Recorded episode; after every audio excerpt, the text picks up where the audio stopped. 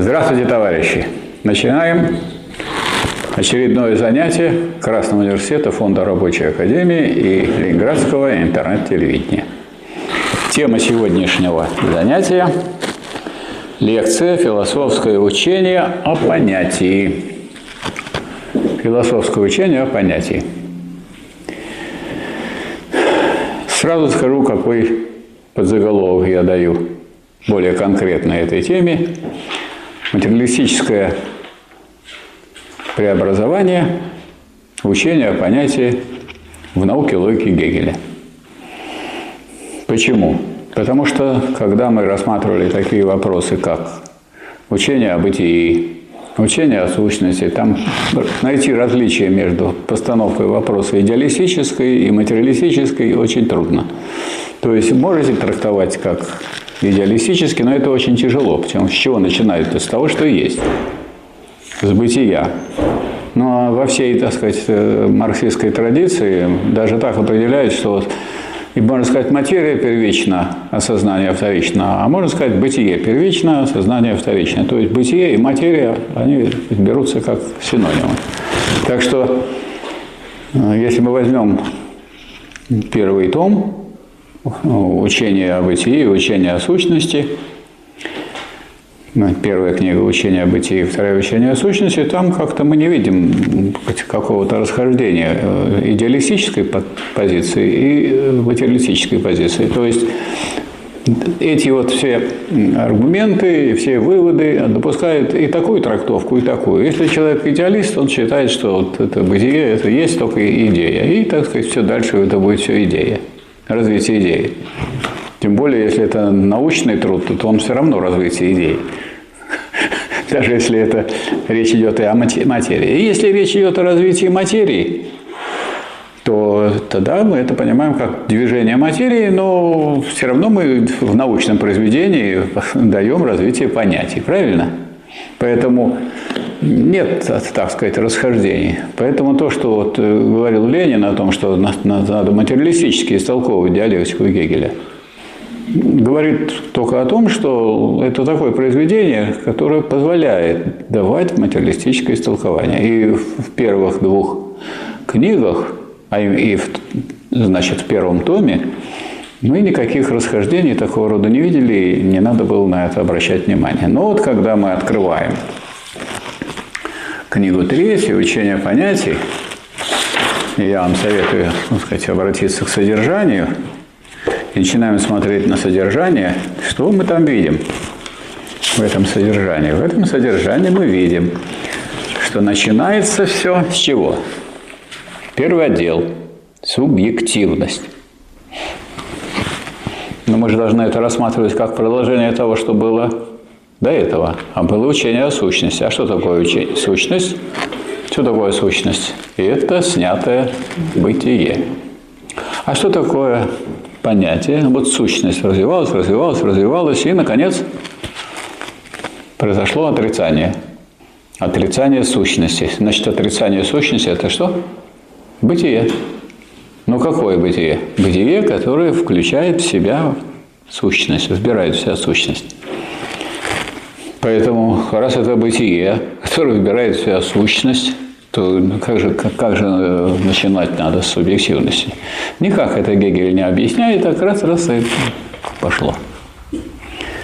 И если это внимательно и придирчиво сказать, читать, смотреть вот эти переходы, то вот когда этот вопрос решается, что поставить вперед, что потом, там видно, что никак это не вытекает из хода дела, из предыдущего, и какой-то стыковки нет. А ведь это должно быть научной системой.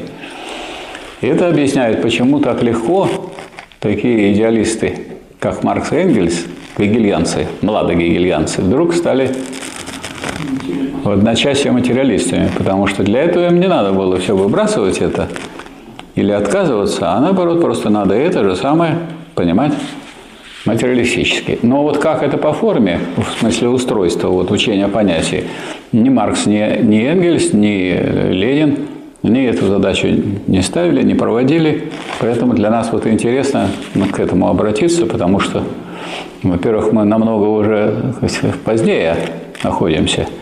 И нам не только нужно, так сказать, знать, что там, как истолковывали в свое время Маркс и Энгельс. Но мы должны более конкретно понимать, а как же к этому относиться, к нам, материалистам. Не просто вот что-то вот читать подряд и это трактовать материалистически. Так а с чего начинать? Как можно начинать начало, брать за начало учение о понятии, то, что является отрицанием сущности. Отрицание сущности есть возвращение к бытию, но к такому бытию, которое в себе содержит сущность. Поэтому это какое должно быть тут начало учения понятий? Объективность. Вот, вот, у меня под рукой ну, книга их открыта на оглавлении. И вот второй отдел – объективность. Берем второй отдел, делаем его первым по праву. Почему? Потому что, так сказать, это вот, дескать, мы давайте то, что перед ним стоит, пока отодвинем. Потому что как мы должны, уже если мы пришли к объективному, так мы должны дальше по этой объективной дороге идти. Если придем к субъективному, ну хорошо, тогда это будет соответствовать логике развития содержания. Нас к чему Гегель призывается? Надо смотреть за логикой содержания. Так вот, логика содержания так не может идти, что получили бытие которое является отрицанием сущности, и вдруг его мы трактуем субъективно. Что, а что здесь субъект? Где субъект? Откуда вообще субъективность может взяться? Нет, откуда тут взяться, и ничего вы тут не найдете. Но настолько сложная книга, что, как говорится, подступаться, как говорится, с критикой этого, так сказать, такого движения. Ну, немногие берутся, во-первых, потому что для того, чтобы критиковать, надо это хорошо осознать. И надо это понимать. Вот. А как вы понимаете, это наука логики, она шире, чем Днепр. Поэтому не только птица, не каждая долетит до середины Днепра, а вот до середины науки логики еще и люди некоторые никак не дойдут. Поэтому это неудивительно, что это все сохраняется, поэтому это является уже нашей задачей. Тех людей, которые поставили перед собой какую цель. Вот наши товарищи, обучающиеся в Красном университете, и те, кто участвует в работе кружка по науке логики Гегеля, руководствуются тем, что это завещал нам Ленин. Вот когда решался вопрос об издании этой книги, ну, поскольку меня тут обозначили как главного редактора, как вы понимаете, как что может делать главный редактор, если тут Гегель? Так надо вести себя очень тихо, спокойно, не, осо- не особенно чего-то менять. Правильно? Это во-первых. Во-вторых, там всякие разные люди, которые диалектику не знали, не изучили, ничего, собственно, не, не представляющие философии, накатали много всяких разных предисловий, замечаний, рассуждений и так далее. Я, как руководствуясь тем, что я главный редактор, приехал и поставил заведомо гениального человека. А кто? Кто у нас читал, какой известный человек читал Кегеля и, так сказать, сделал конспект, и в этом конспекте значит, материалистически истолковывал эту самую диалектику. Это Владимир Ильич Ленин. Поэтому, скажем, шаг мой как главного редактора никто не осудил, я, поскольку вот сюда поставил в самое начало ну, науки логики в качестве предисловия, вот э, ленинскую статью о значении воинствующего материализма. Ну, раз вот такое значение имеет, все и вы читали, оно написано очень понятно, что потому что если мы не будем изучать диалектику Гегеля, мы никогда не освободимся от реакции и лжи. Вот некоторые скажут, а как так получилось? Как так получилось у нас вот контрреволюция в СССР? А как так получилось, что вот сейчас мы на грани войны? А как так получилось? Ну, если вы не изучили, то будете все время в плену реакции и лжи. Ну и наоборот, кто изучил, вот скажем, для тех, кто Э, руководствовался наукой. Мы вот вопрос о борьбе с э, фашизмом, в том числе фашизмом, который э, связан с национализмом буржуазным, то есть с нацизмом. Мы этот вопрос в 2014 году рассматривали, обсуждали вот с товарищем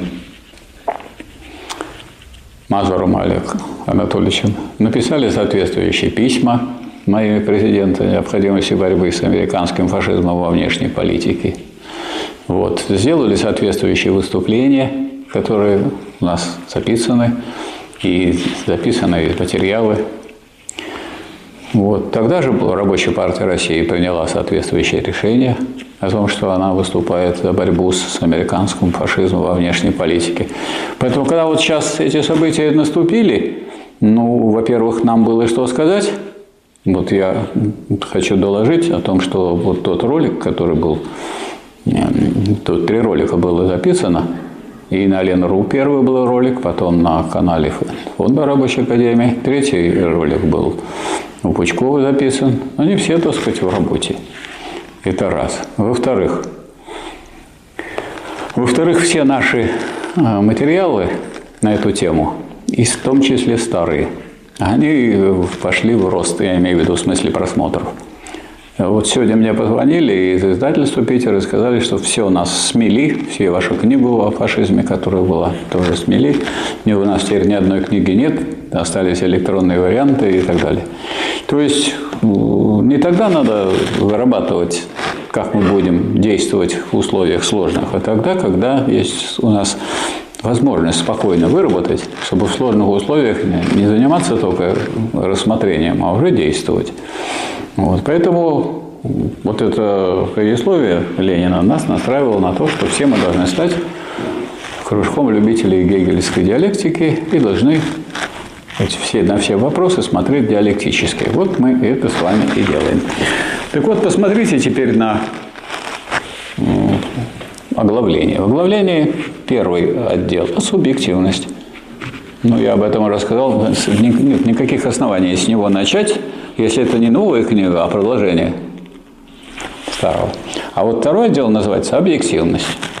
Ну, так, ну, раз объективность появилась после того, как мы сущность отрицали, появилось новое бытие. Это новое бытие и называется как? Объективностью. Вот объективность называется. И дальше мы видим, как начинается развитие этой самой объективности. И это прямо вот то, что от нас требуется в движении понятий в категориях учения о понятии. Значит, механизм, первая глава. Ничего тут сложного нет для понимания. Все делается механически. Механически делается то, что не проходит через сознание. Поэтому вот часы – это механизм. То есть, если я их завел, они будут ходить, и мне ничего делать не надо. Если я не завел, они два раза в сутки будут показывать точное время. Единственное, надо как-то вот определить, когда отловить это дело. Для этого нужны будут вторые часы. Или по солнцу. А у нас это на, ну, от Московского района в аэропорт так вот стояли солнечные часы такие, наверное, видели, граненые. Ну, на них никто не обращает, даже некоторые не знают, что это часы. Думают, что это такое, памятники, не памятники гранитные. Вот, во всяком случае, что такое механизм? Ясное дело, если мы начинаем так, с, с чего? С простого в природе – то есть вот оно, это самое бытие. Бытие как природное бытие. И первые процессы, которые, причем развивающиеся во времени, первые процессы это механические. Вот тут есть соответствующие э, разделы. Механический процесс, формальный механический процесс, реальный механический процесс, продукт механического процесса, абсолютный механизм, центр, закон, переход механизма – что такое центр? Ну, а Солнечную систему возьмите, вот она, вот вам центр, вот вокруг Солнечной системы вращаются планеты. Некоторые планеты имеют еще спутники свои, как у Земли есть. И все они вращаются. Поэтому то, о чем он говорит, центр, закон, это соответствует тому, что уже было добыто астрономией в то время. А Гегель был в курсе дела передовых достижений других всех наук. Переход механизма а что такое вообще механизм? Это, так сказать, такое механическое соединение – это безголовое соединение, то есть без всякого тут сознания, без ума без разума. То есть тот, кто его придумал, этот механизм, у него есть голова, он разум, он вот как он придумал, так это все и работает. То есть он за рамками этого механизма. Да, это организм, который пока предполагается, но пока его нет. Когда мы говорим о о небесном механизме, о небесной механике. Там есть какой-нибудь Господь Бог? Нет. Ну, тут вращается все так, так, как мудро все сделано.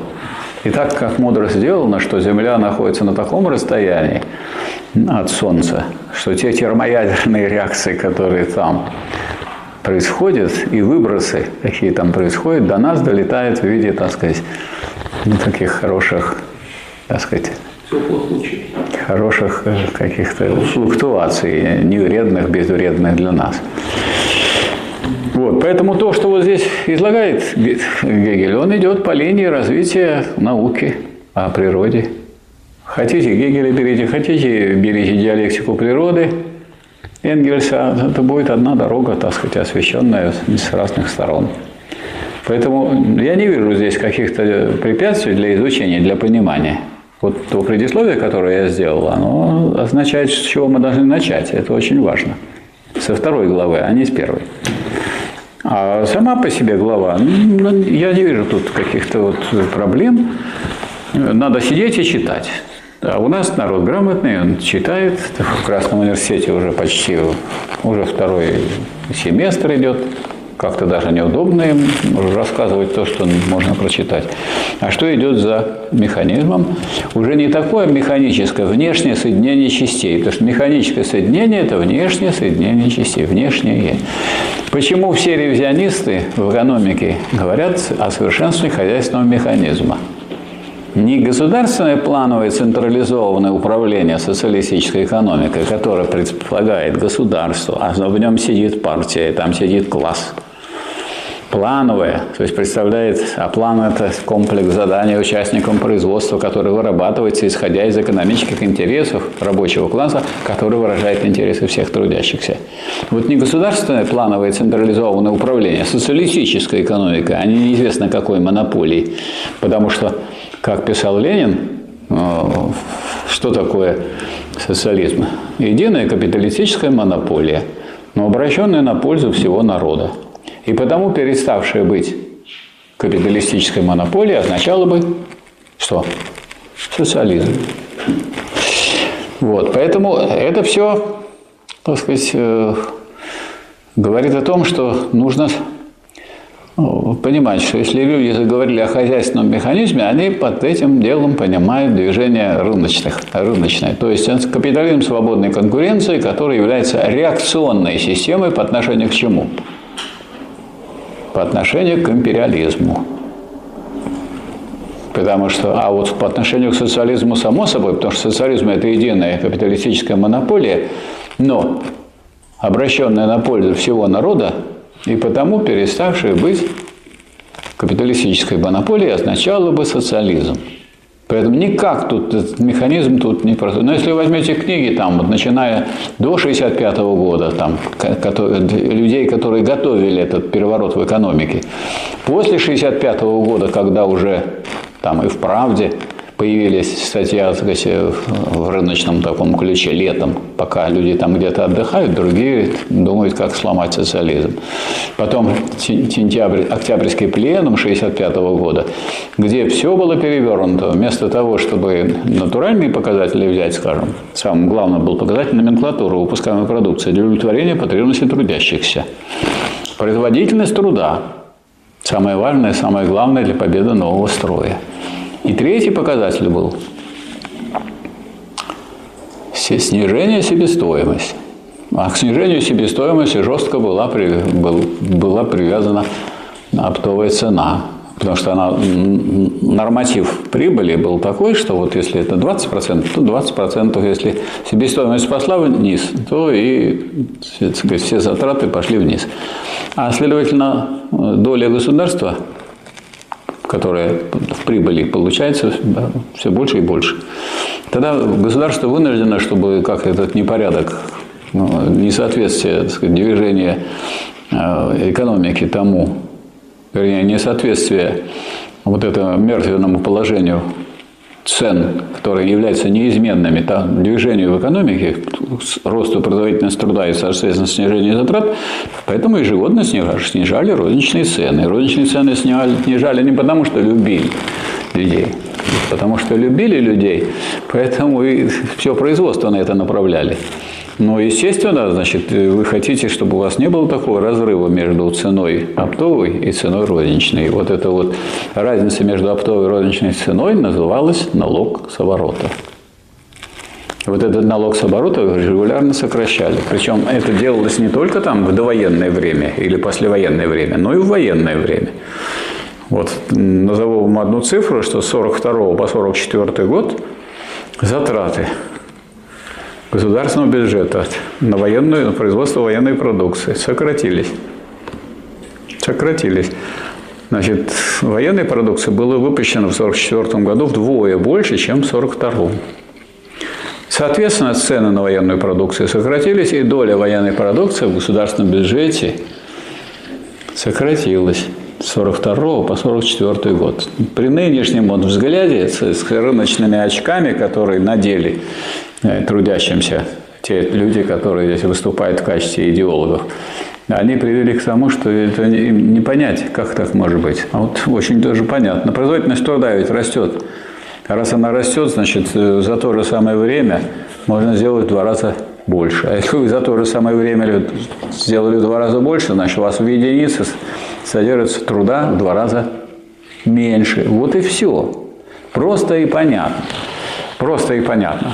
А все показатели, которые появились в 1965 году, прибыль, рентабельность и объем реализации, сводятся к чему? Ну, к объему в деньгах, который только надо повышать, повышать, повышать. Потому что что такое объем реализации? Чем выше цена, тем больше вы получите объем реализации. Что такое прибыль? Чем выше цена, затраты те же, а цена выше тем больше. Но сначала не сразу впрямую повышали цены, а делали очень просто. Все те товар, продукты, у которых соотношение цены и цены и прибыли были, давали небольшую прибыль, их просто убирали, не выпускали. А выпускали только те, которые дают большую прибыль. И все. А поскольку план по номенклатуре уже не давался, то предприятия, дескать, освободили от этого господства плана, от этого удушающего, как говорится, тех людей, которые хотели ничего не зарабатывать, не делая, получать прибыль. Ну и поэтому, значит, поехала эта машина так, это объем реализации, прибыль, собственной операционной. Чем выше цена, тем больше прибыль. А рентабельность – это прибыль, отнесенная к стоимости основных производственных фондов. То есть, либо объем реализации, либо прибыль. Это все чисто сказать, денежные показатели. А что вы делаете? Это никого не волнует. Ну, по старинке еще районные комитеты партии, пока они были, они пытались, так сказать, как-то содержать это вот повышение цен, э, так сказать, ликвидацию нужных населению продуктов. Тогда с ними начали бороться. Трудящиеся были недовольны, как это так вот не дают свободу нам. Кому вам? А потому что от прибыли зависело э, поощрение инженерно-технических работников – а вот эти инженерно-технические работники потом стали работать на новоявленных капиталистов. Они уже к этому привыкли. Ну а рабочим, так сказать, это лучше-то не стало, а только стало хуже. Так что вот механизм – это штука, которая, если мы ее правильно понимаем, она – это самая низкая форма движения. Механическая, то есть безголовость. Потому что то, что делается с сознанием, это уже никак механизм не назовете. Даже если вы возьмете химические процессы, которые идут у вас в голове, а мы знаем, что когда вы позавтракали или пообедали, не к ужину будет сказано еще, до ужина еще далеко, что происходит? Химические процессы в организме, как известно, составляющей важной желудочного сока является соляная кислота, вот. И, так сказать, начался химический процесс, в ходе которого сначала, э, так сказать, пережеванная и сдобренная слюной пища разлагается на так сказать, одни элементы, а потом другие строятся элементы. Какие? Вот те элементы, из которых те молекулы, из которых большие органические молекулы, из которых состоит тело и кровь. Откуда берется, так сказать, все обновление? Это все берется, так сказать, ну, с применением кислорода. А кислород откуда? Кислород с помощью дыхания. Химизм, короче говоря.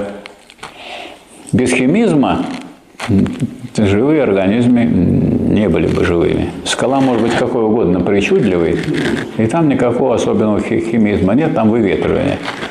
То есть мороз, попадает вода в какие-то расщелины, потом, значит, замерзает, трескается и так далее. И бывают такие, ну, думаешь, только какая-то э, рука великого скульптора такое могла изваять. Но это делает природа механически. А здесь получается так, химический объект. Объект, который получается из сложения разных материалов.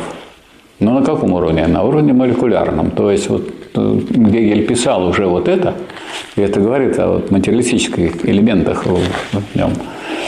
Тогда, когда уже химия действовала. Ну вот если вы возьмете два страшных, так сказать, таких э, элемента компонента, натрий, ну, которые на воздухе горит, я из-за натрия, который я взял в школе, положил в карман, а он у меня вспыхнул, и меня увезли на скорой в больницу, в военно-медицинскую академию. А он потому что может вспыхнуть на воздухе. Может и не вспыхнуть, но он взял, вспыхнул. И хорошо горит. А режется легко, и хранят его в школе, там, в банках с керосином. Ну, вот. Но на воздухе долго его не держат. А если в воду его бросить, он становится красным, превращается в шарик и может взорваться. И что еще? И хлор. А хлор это что такое? Это яд яд. А хлорка – это вот такое вещество, которое выделяет хлор, и поэтому оно обеззараживает и очищает. И вот эти два натрий и хлор соединяет, и что получаем? Соль. Получаем, да, поваренную соль, которую вот, давайте мне, давайте сюда побольше натрия и хлора насыпем на хлебушек. Я любите бутербродик с натрием и с хлором? Страшное дело. Но что вот это а, то, что назвал э, Гегель органическим соединением уже, вот что такое химический объект, он получается вот за счет того соединения разных элементов. Химический процесс – это процесс как раз вот этого сращивания. Ну а дальше в этот, тут есть э, переход химизма. Переход к химизму у него такой, что тут уже сразу стоит уже субъективная цель, средство выполнения цели. Вот тут я могу констатировать, как внимательно это изучавший, что это рано. Прежде чем появится какая-то цель, надо, чтобы от химизма еще пройти через жизнь разных субъектов. Она у нас есть под названием «Идея» у Гегеля в третьем отделе находится э, раздел «Жизнь». Там есть живой индивидуум, процесс жизни и род. То есть поддержание постоянного существования, когда одни особи они погибают, умирают естественным путем, а другие появляются. И так образуется связь с человеческой историей. В этом смысле человечество бесконечно и вечно, несмотря на то, что каждый отдельный человек индивидуален и смертен. С одной стороны, он смертен, но как человек, который внес в развитие человечества что-то, он в этом смысле бессмертен. Потому что никуда не пропадет то, и умение делать э, какую-то э, посуду из глины, да, и умение сказать, э, вот, делать древесный уголь, выплавлять сталь, и так далее. Делать кольчугу или делать какие-то болт хотя бы, да. Все это, все это, все это входит в путь человечества. И вот смотрите, как у Гегеля в разделе «Идея», «Жизнь», «Живой индивидуум», «Процесс жизни», «Род». А я пока вот эту телеологию, то есть телеология – это то, что постановка цели, ее достижение. Потому что логос – это знание, теле, теле, теле – это цель. Это чуть попозже. Это о человеке. Давайте сначала человека, а потом будет цель. А иначе цель у Бога, чтобы появился человек. Так что тут вот Гегель, так сказать, со своим э, идеализмом, конечно, сюда встрял.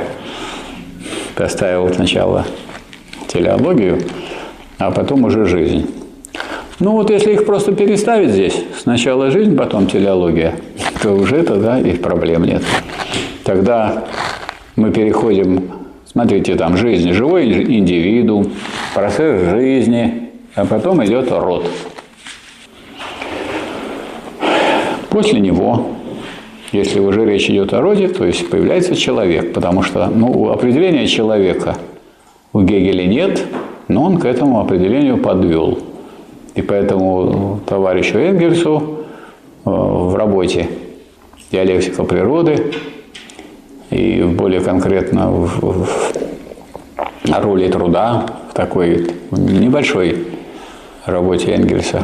Роль труда в процессе превращения обезьяны в человека, он показал, что человек есть животное какое? Общественное, раз, трудящееся, два, говорящее, три, и разумное – четыре. Потому что вы о разумности можем говорить тогда, когда в понятиях, когда в разговоре вы можете выразить то, что вы хотите. И только тогда, когда уже вы можете выразить, тогда может быть какая-то цель строго говоря. Хотя начатки этого целеполагания могут быть и там у хищных птиц. Они сначала нацелились там, а потом коршун там раз и схватил цыпленка. То есть это уже есть, но я думаю, что это так сказать, все в неразвитой форме. А вот в развитой форме, когда мы уже имеем дело с человеком, тогда эта цель уже не в таком виде э, без определенного явного выражения, как у отдельных животных, в том числе хищных прежде всего. Она уже как у человека. Мы можем рассмотреть телеологию, субъективная цель, средства и выполненная цель. И поскольку в самих вот этих разделах ничего такого особенного непонятного нет, если мы их правильно поставим, а как правильно, вот я сейчас об этом говорю, и это все будет записано – навсегда. Я правильно понимаю? Сюда как попадешь в эту паутину, уже выбраться нельзя. А если глупость какой-нибудь скажешь, так с этой глупостью будет не только ты будешь жить, и после тебя будут вспоминать, был такой человек какой-то, сморозил ерунду. Поэтому вот я, вот, например, в такой форме очень резкой еще не излагал эту тему, а ее надо изложить. Пора. И вот, тем более, товарищ Мазур требует, говорит, хватит, это вы написали там краткий курс. На этот краткий курс посмотрело 200 тысяч науки логики. 200 тысяч человек, это вот он позавчера мне прислал, поздравляю, 200 тысяч. Причем на таком ресурсе, где там других таких близко нету. Там есть и 20 тысяч, даже есть 40 тысяч, а тут 200. Самое непонятное и больше всего просмотров. Как так может быть? Ну, может быть, видимо. Поскольку вот великое, великое, оно есть великое. И люди это чувствуют. Ну вот, а раз речь идет о субъективной цели, в которой соответствует какое-то средство, потому что средство это, ну какая цель, такое и средство. Отсюда средство производства. И средство производства почтения, как показывает развитие чем, может быть, сама цель. Потому что вы цель выполните, а у вас средства останется для того, чтобы повторить этот акт осуществления цели. И поэтому, например, плуг, пишет Гегель, почтение, чем зерно, которое достигается с помощью этого плуга. Но уже тут чистый пошел исторический материализм. Поскольку речь пошла о значении средств производства – о производстве и средствах производства, а не просто о каком-то труде. Потому что плуг – это уже, ну, сказать, такой уровень. Плуг, конечно, может быть и конный, а, но может быть плуг уже и тракторный, и, и, и далее, и более. И вот после того, как вы можете ставить цель, имеете средства и можете с помощью этого средства выполнять цель, тогда может возникнуть идея познания. Почему она тогда могут, может возникнуть? Потому что для того, чтобы это была идея познания, надо, чтобы ваше понимание, отражение в, в словах, отражение в голове, в языке того, что вы познаете, Э, можно было проверить. А как можно проверить? Вот уже к этому все подготовлено. Вот есть телеология, субъективная цель, средства, выполненная цель. Если мы, руководствуясь вот этим пониманием, которое мы вроде бы выработали, начнем действовать, и получится то, что мы наметили, значит, правильное понимание. Если не получится, Значит, неправильное понимание. Поэтому вот этот разделчик телеологии, субъективная цель, средства выполненной цели, если вы поставите после главы «Жизнь» и перед э, второй главой «Идея познания», вот тогда вы будете здесь иметь все необходимое, чтобы, так сказать, появилась идея познания. А в чем смысл э, идеи познания? А в том смысл идеи познания, чтобы правильно отразить действительность в голове, в отражении. А как вы узнаете, вы правильно отразили или нет? Как можно узнать правильно? А вы попробуйте, руководствуясь вот этим отражением, сделать то, что вы собираетесь. Поставьте цель, подберите средства и попробуйте выполнить. Если получается, значит правильно. Если не получается, значит неправильно. Поэтому у нас вот перед этим стоит вот телеология, субъективная цель, средство и выполненная цель. И э, тем самым мы можем э, разобраться с тем, идея это истинная была или это идея тухлая, пустая, никчемная. Ни к чему она не привела и ничего не дала. Потому что идея есть соответствие понятия объекту. Выяснилось, что ваша идея не соответствует объекту, а тогда это никакая не идея. Не тянет она на то, чтобы называть ее идеей. И тогда, следовательно, это не идея.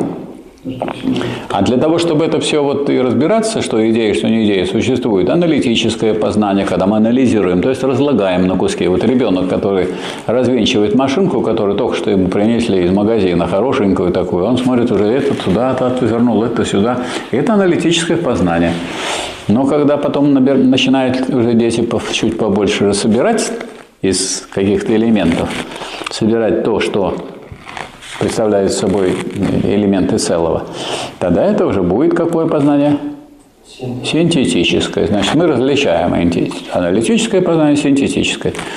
Ну вот здесь и когда вот мы это можем уже делать, то есть мы уже можем ставить какие-то цели, выражать в понятиях, потому что цель Цель – это предвосхищение какого-то результата деятельности. Цель. Если вы правильно их предвосхищаете на основе исследования, изучения, предвосхищения какого-то результата, подбирайте соответствующие средства. Отсюда важнейшая, так сказать, роль средств производства. Гегель прямо пишет так, как будто он не Гегель, а Маркс или Энгельс, что плуг важнее тех благ, с помощью которого они достигаются. То есть плуг важнее пшеницы. Потому что плуг, он у вас на сколько? Может быть, на 5, на 6 лет будет действовать как плуг. А пшеница вот одна, вот один раз вы получите ее, ну, если, конечно, вы ее снова отправите в посев, тогда да, тогда она ее век продлится. А если вы ее используете для выпечки хлеба, то на этом вот та пшеница, которая пошла на выпечку хлеба, свой жизненный цикл завершила. И вот только тогда, когда вы уже можете какие-то цели ставить, их достигать и проверять, э, когда, тогда, то есть тогда, когда вы уже обладаете идеей истины, то есть не такая, не такая у вас идея, вот давайте, значит, покрасим Красную площадь в зеленый цвет. Ну вот если у вас какая-то более понятная идея есть. Это из анекдота, когда оживили Сталина, и Сталин говорит, надо вот арестовать это вот политбюро, которое ведет Хрущевская, и покрасить в зеленый цвет Красную площадь. Все говорят, почему в зеленый? Ну ладно, говорит, по первому вопросу мы имеем единое мнение, а это мы пока не будем рассматривать. Здесь очень интересно и так сказать, научно изложено, не в шутливой форме, а в такой научно-аналитической форме. Вот, идея истины. Истина есть соответствие понятия объекту. Это надо понимать двояко. Или вы делаете такой ну, какой-то результат получаете с, с использованием этого средства, средства своего. Такой, какой вы задумали, проверяете. Или наоборот. Если вы получили тот результат, который вы намечали, то ваша идея истинная. А если вы не получили тот результат, который не намечали, значит, ваша идея не истинная. То есть Гегель буквально подвел нас и привел к тому, что критерием истины является что? Практика человеческая. А практика – это попробуйте свою идею реализовать. Если вы эту идею реализовали и получили то, что намечали, тогда идея ваша истинная. А если вы, когда свою идею реализовали, то выяснили, что это глупость, несусветная чушь. И поэтому и ваша идея не истинная, и деятельность ваша не истинная. То есть это вот, хотя тут очень строго у Гегеля расписано, но это очень важно во всей практической работе, во всей практической деятельности, очень важные положения. И вот тогда возникает у вас, а нельзя ли, э, раз у нас есть уже средства и людей много, а нельзя ли преобразовать этот мир? Тогда что будет первично? Идея. Сделать мир вот таким.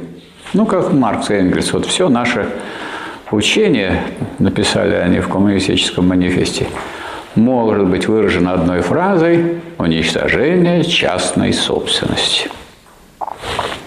Я должен это подчеркнуть, поскольку у нас тут известный вроде бы почти коммунист Платошкин высказался, что мы вообще не против частной собственности.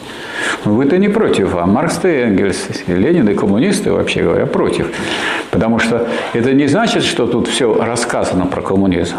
А это значит, что если вы все возьмете, коммунизм во всем богатстве его составляющих, то кратко это можно выразить как уничтожение частной собственности. Почему? Потому что коммунизм означает общественную собственность. Нету частной, нету. И пока у вас она есть, это еще не коммунизм. Или если у вас остатки есть, то это вот не коммунистические остатки, а в целом уже в государстве или в обществе уже хотя бы первая фаза коммунизма есть.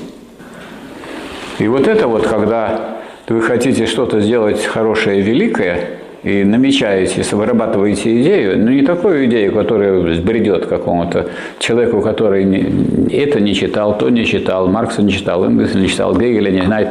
Он что-то придумает, какую-нибудь химеру, и думает, а что у меня не получилось? Да хорошо, что у тебя не получилось? Потому что если бы получилось, то не знаю, что было бы. Вот поэтому идея добра, она состоит в том, чтобы сделать то, что соответствует истине. То есть истинная идея, ну, истинная идея – это идея, которая представляет собой развертывание истины, а идея может родиться в голове, но это такая идея, которая, для которой есть и средства, и есть средства для реализации этой идеи. И эта идея состоит в улучшении мира. А в чем состоит улучшение мира? Ну, это уже дело не Гегеля. Ну вот читайте Маркса, Энгельса, Ленина, Сталина, и там будет понятно, в чем состоит идея улучшения мира. И вот эта идея преобразования называется идея добра. И что получается? С одной стороны, для того, чтобы преобразовать мир, надо его познавать. Это идея истины. С другой стороны, а как вы проверяете, это истинная у вас идея или нет? А надо попробовать ее реализовать. Попробовали, ничего не получилось. Значит, эта идея хорошая, но не истинная. Например, возьмем социалистов-утопистов, которые перечислены в коммунистическом манифесте Маркса и Энгельса. Сен-Симона, Фурье и Оуэна. Оуэн, поскольку он был директор компаньона одной из фабрик и располагал известным количеством денег, произвел очень важное и интересное преобразование. Сократил рабочий день всем рабочим надолго, 10 лет так сказать, действовала фабрика прекрасно. И у людей был на 4 часа меньше рабочий день, чем во всей Англии. То есть не то, что вот он сейчас придумал какую-то вот вещь, это блеснуло и пропало. Нет, пока он там действовал, но, разумеется, поскольку он никакой классовой, сказать, теории классовой борьбы не знал, тем более диктатуры рабочего класса, тем более социализма, думал, что просто порядочные люди, как он, должны эти деньги, которые они получили от производства, пускать на развитие тех людей, которые осуществляют это производство. Но он оказался там один. Тем не менее, он пользовался очень большим авторитетом, и, как пишет Энгельс, про него, что он стал коммунистом. Он стал коммунистом в смысле того, что он за коммунизм. Но ну, не до того, что для этого коммунизма нужна диктатура пролетариата, он не дошел. Поэтому идея добра без идеи истины не работает. Поэтому за доброе, за светлое, за хорошее можно выступать. Если человек не выступает за диктатуру пролетариата, значит он выступает за диктатуру буржуазии. Потому что никакого государства не бывает. Если государство есть, то это всегда машина насилия для проведения политики определенного класса. Если вы не берете диктатуру пролетариата, значит диктатура буржуазии. Вот и все. Третьего тут не дано. Никак. Ну и э, другие рассуждения так, довольно глупые, которые у Хрущева были, что, дескать, нынешнее поколение советских людей будет жить при коммунизме. Ну, я понимаю, у этого болвана, так сказать, такие мысли были. Но если люди там сидели на съезде, которые что-то читали, хотя бы такие вещи, как критика готской программы Карла Маркса или э, «Государство революции» Ленина, то там написано, что такое социализм. Социализм – это низшая первая фаза коммунизма. А у Маркса в критике Готской программы вообще слово социализм не употребляется. Он говорит, коммунизм имеет две фазы, две стадии. Неразвитый, неспелый, незрелый коммунизм. И это низшая фаза.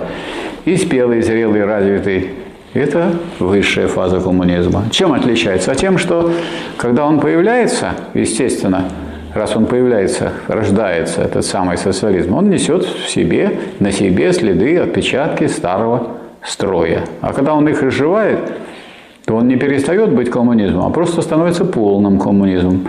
А на низшей стадии он не полный коммунизм. И слово социализм он вообще не употреблял. И постепенно устоялось понимание такое, что слово социализм употребляется для низшей фазы, слово полный коммунизм для высшей фазы, но и социализм, полный коммунизм.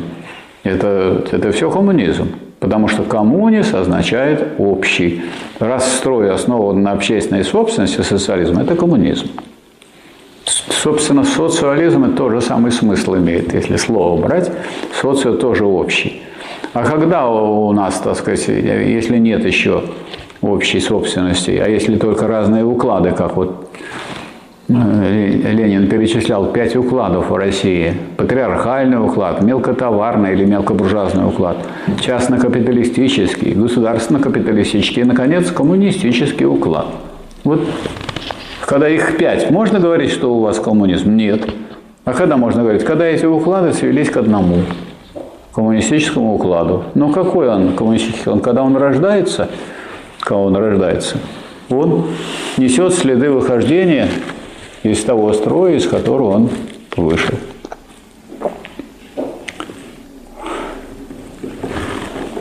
Так что то, что здесь вот пишет Гегель в разделе «Идея добра», это очень важно, потому что это идея преобразования мира. Потому что человек, как человек в высоком смысле слова, как человеческое общество продолжает с помощью средств, которые оно само производит, развивать человечества. И поэтому можно считать, что вот все предшествующее развитие было предысторией человечества, предшествующее развитие до коммунизма, то есть до создания социалистического общества. А дальше вот идет. И вот тогда появляется единство идеи познания, это пункт А второй главы, идеи добра, это пункт Б второй главы раздела «Идея». А, следовательно, это абсолютная идея. То есть абсолютная идея – это что такое? Это не что-то такое абсолютное, которое, так сказать, известно, что себя включает. Это единство идеи познания мира идеи его преобразования. Вы не можете его преобразовать, если его не познаете. Но вы не можете его хорошо позвать, если, познать, если вы не будете проверять действиями, правильно ли вы его познали. Поэтому это две стороны целого. И это целое называется абсолютная идея. И эта абсолютная идея, вот так понимаемая, как мы ее с вами разбираем, она ничего общего с идеалистической абсолютной идеей не имеет. Это то, к чему, так сказать, абсолютная идея – это, так сказать, идея по существу движения человечества на собственной основе. А движение на собственной основе – это и есть коммунизм. Когда когда устройство общества соответствует понятию человека, человек Это какое животное? Общественное, а не частное. Поэтому они как частная собственность – это временная и не соответствующая истине положение. Поэтому а коммунизм вот соответствует. А коммунизм дальше может развиваться бесконечно и вечно. Поэтому а сколько же будет он развиваться? Так дело в том, что вот то, что до... Тут же тоже мы видим определенное движение диалектическое. Сначала с чего началось человечество? С коммунизма. Был какой коммунизм? Первобытный. Была собственность какая? Общественная. Но эта общественная собственность э, основывалась на очень неразвитых средствах производства. И э, поэтому, раз на неразвитых средствах производства, основополагающим в человеческой истории в то время было производство человека, а не производство человеком каких-то вещей. А вот когда развилось, развились средства производства, то уже не производство человека, а производство средств производства стало жизненных средств, то есть и производство, и человека – вот в этом это полный материализм исторический, который берет развитие материи. А материя существует и э, в виде материальных благ, и в виде самого человека. Человек же материален.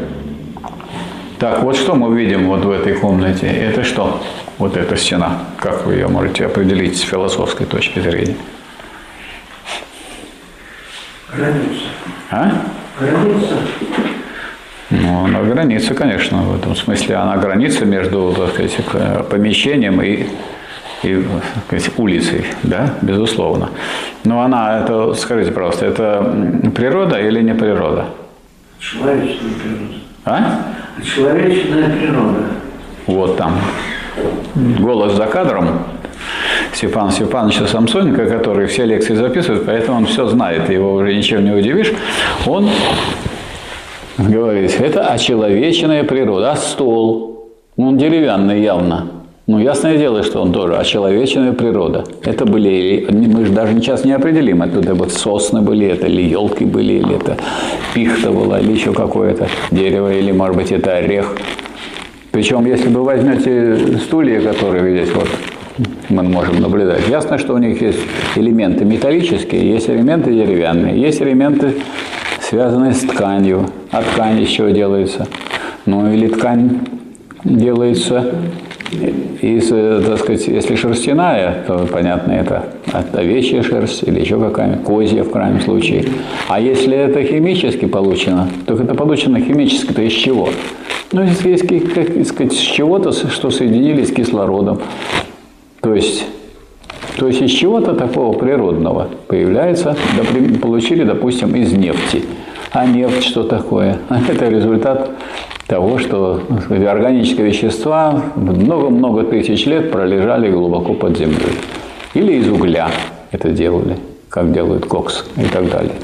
То есть, как вот если мы оглядываемся после этого изучения и рассмотрения вокруг себя, то мы видим кругом очеловеченную природу здания, сооружения.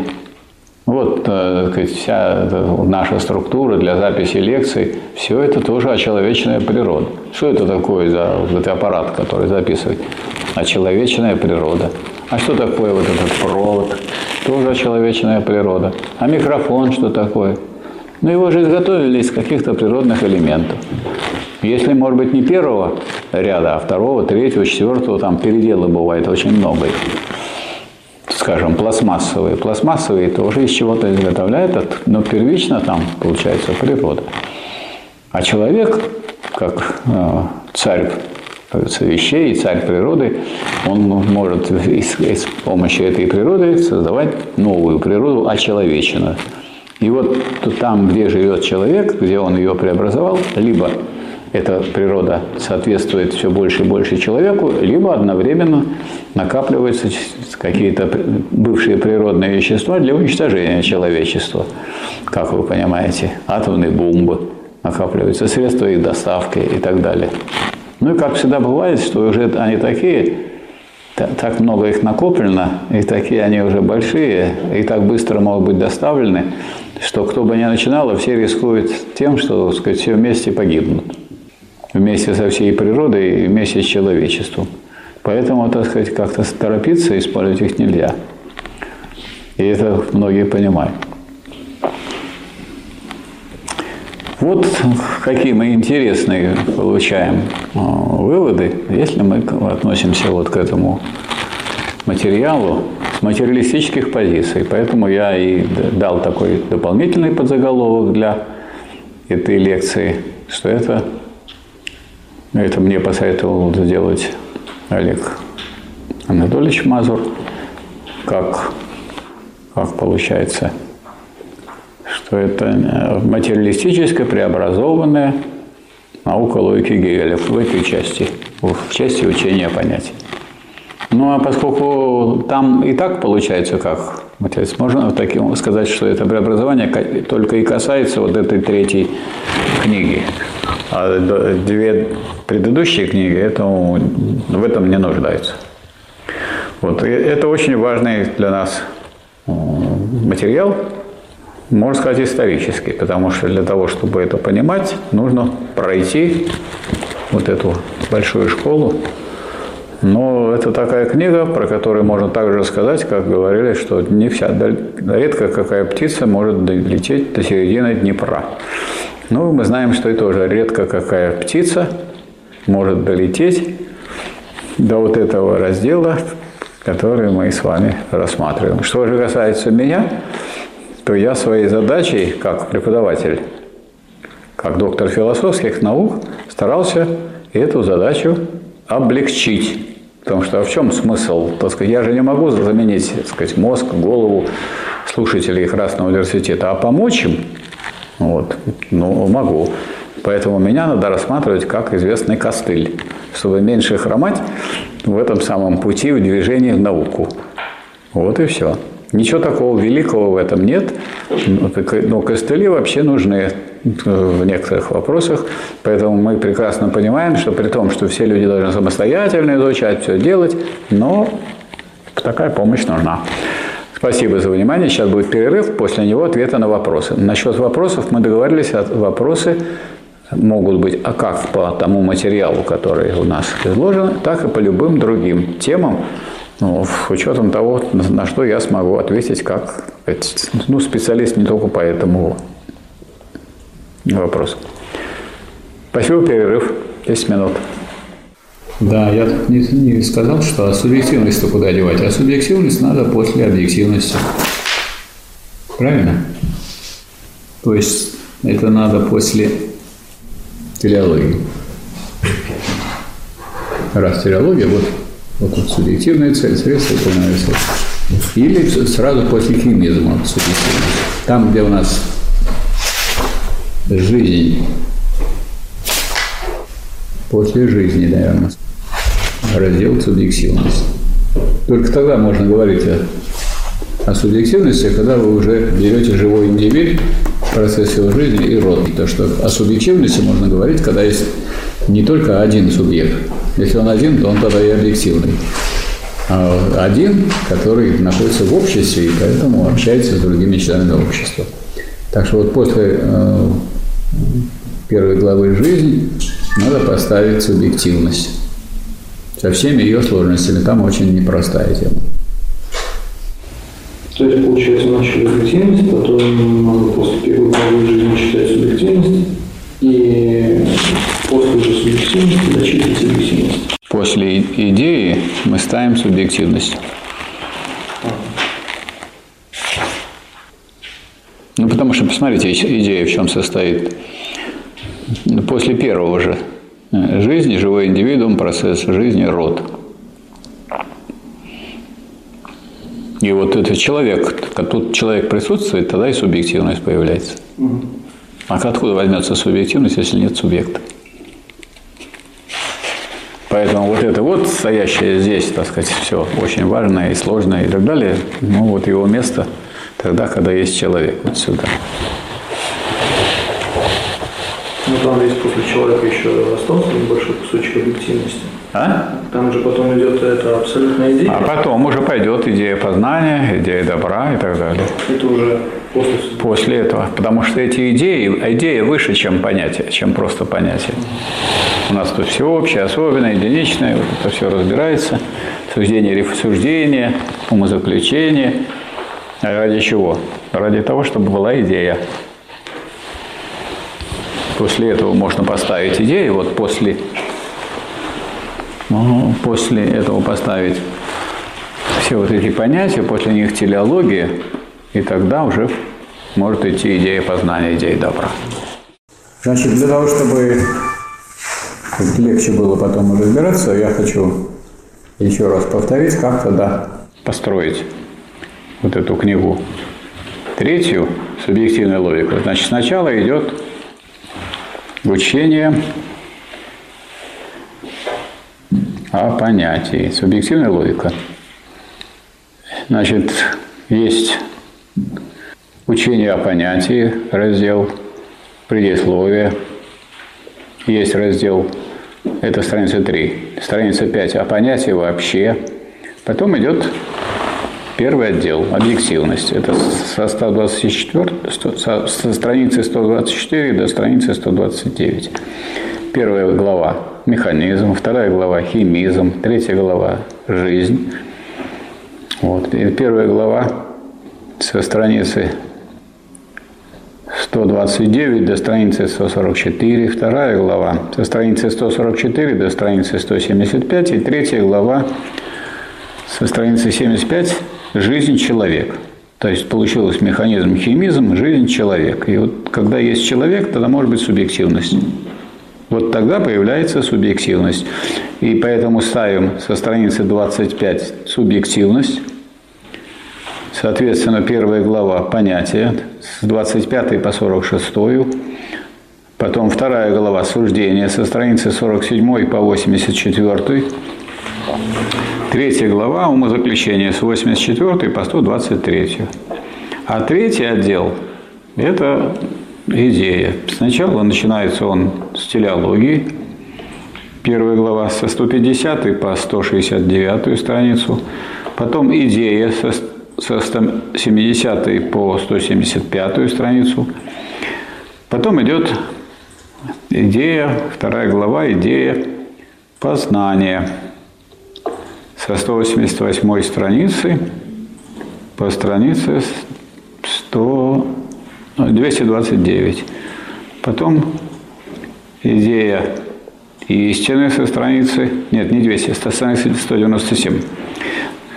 Идея по истины со страницы 197 до 229 страницы.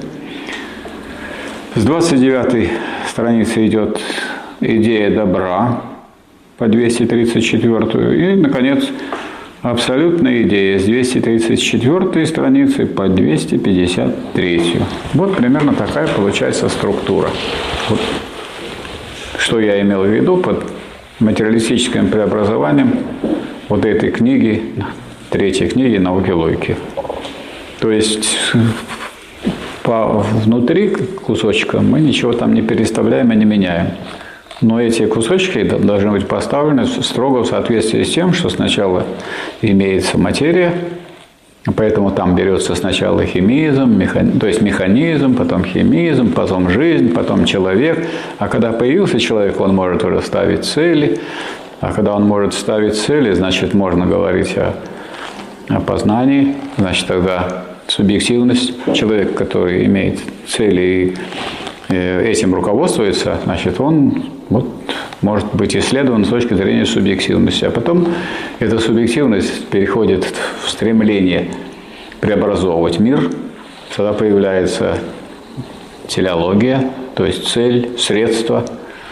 И тогда выясняется, что эти средства перерастают свое значение какого-то подсобного средства, а оказывается, что какие средства, такие, такая и цель. И вы никак не можете Э, сделать, добиться какой-то цели, если у вас нет таких средств и так далее. И, наконец, тогда вы э, разделяете идеи на те идеи, которые сводятся к тому, чтобы мир просто познать, отразить в своей голове, а еще и надо преобразовать. Это вторая, более важная часть. Причем эта вторая часть, это то есть практика человеческая, она дает возможность проверить, правильно ли вы познали мир. Если у вас получается его преобразовать, значит, вы познали правильно. Если не получается, значит, вы точно познали неправильно. Ну вот тогда это построение будет соответствовать материализму вполне. Потому что если у нас стоит задача материалистического истолкования и применения диалектики Гегеля, то мы должны понимать, как вот строить изучение. Это не значит, что вот так можно сначала ставить, потом читать. Можно прочитать сначала, как у Гегеля, а потом вот руководствуясь вот этим построением, попытаться пройти материалистической дорогой. То же самое, тот же самый материал. А если, допустим, идея, ну, вроде как она правильная, а, а? С, другой, а с другой стороны, в данном временном моменте она невозможна. Ну, нельзя ее осуществить. Значит, это не идея. Это не истинная идея. Мало ли, что вам... Момент... Значит, если к вам, значит, если вообще невозможно осуществить, значит, это бредовая идея, то есть не идея, или плохая идея. Есть для этого слова очень хорошие. Бредовая, плохая, никчемная. Ну, это часто бывало так, наверное, в истории, что что-то когда-то было бредовым, а потом оно осуществилось. Нет, оно было не бредовым, просто еще не было для этого средств. Оно было сказать, правительским, а не бредовым. Все зависит от того, вот если от истории. Если история состоит в том, что была гениальной догадкой, потом развилась в теорию, потом стала практикой. А когда она стала практикой, то она стала реализованной идеей. Правильно? Значит, вот у нас у многих товарищей есть идея такая, что если вам не дают работу, вам надо все равно за эту работу платить. Эта идея записана где? В Трудовом кодексе России. Эта идея сейчас стала очень актуальной в связи с нынешними событиями по проведению операции по денацификации и демилитаризации Украины, поскольку очень многие компании, которые здесь действуют у нас в России, решили отсюда убираться. И они решили просто взять и убраться отсюда. Но так нельзя. Если вы решили закрываться, то вам придется расплатиться с теми работниками, которые у вас были.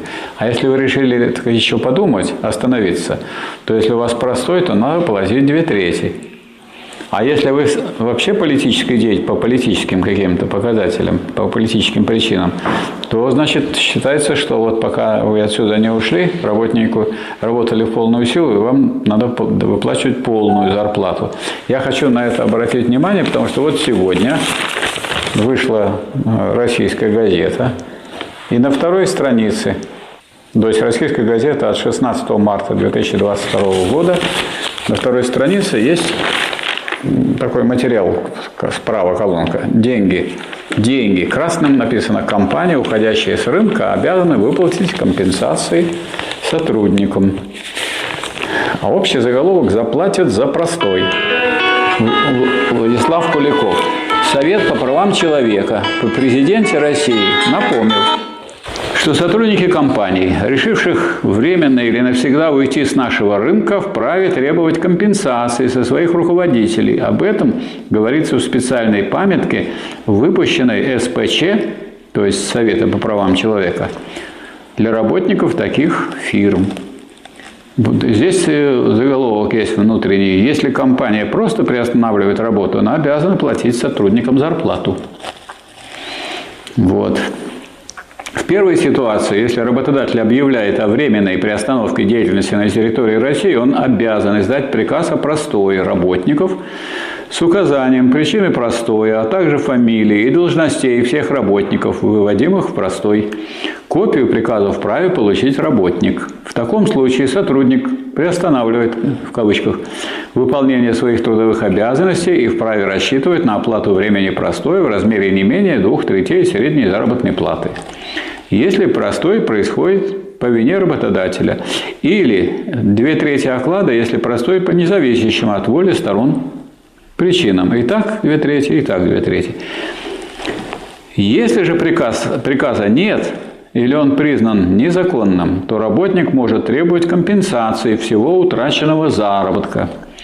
С жалобой на неправомерное введение простоя или на его некорректную оплату можно обратиться в органы прокуратуры, в Государственную инспекцию труда, в том числе через портал онлайн-инспекция РФ, говорится в памятке. Видите, как у всякого негативного явления бывает еще и позитивный. То есть, с одной стороны, так сказать, много негативного в том, что приходится так сказать, и людей терять некоторых по этой операции, но она неизбежна и необходима. Но сказать, кое-чему сказать, нас научат то, что вот мы стараемся все время научить, передать, что как надо действовать. Вот теперь государственный орган, это Совет по правам человека при президенте РФ разъясняет и так сказать, памятку сделал. Любопытно, что приостановка деятельности по каким-то политическим причинам может быть признана неправомерным простоем. Это значит, что людям надо будет заплатить так, словно они все эти дни работали в полную силу. Вот я вам в случае, когда речь идет о приостановлении деятельности компании на территории России по соображениям менеджмента, не относящимся к вопросам экономики организации производства, или в связи с неудовлетворенностью зарубежных собственников компании прибылью, можно говорить о неправомерности введения простоя, поскольку отсутствуют причины, определенные статьей 72.2 ТК РФ. В подобном случае работодатель обязан компенсировать работнику заработок в полном объеме, говорится в памятке. Значит, я просил э, Валерия Евгеньевича Лещука найти этот материал в электронном виде, и он по рассылке Рабочей партии России это вот разослал. То есть это можно на наших ресурсах партийных найти. Ну, вот я показываю эту газету, российскую газету, это вторая страница, и тоже вы можете найти ее в электронной форме. То есть то, о чем мы все время говорим, сейчас вынуждены были повторить, государственные органы, причем такие инстанции, которые должны за этим следить.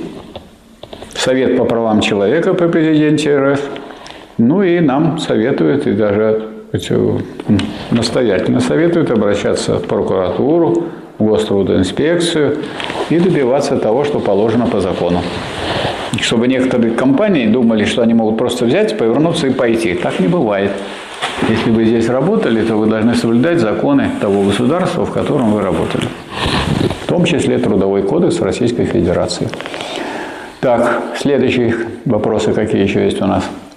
По ситуации по Украине, скажите нам. Ну, по ситуации по Украине я могу вам сказать, что э, на эту тему у нас материалы были во-первых, вывешены на Ленру. Я туда рекомендую обратиться. Этому был посвящен прямой эфир на Ленру.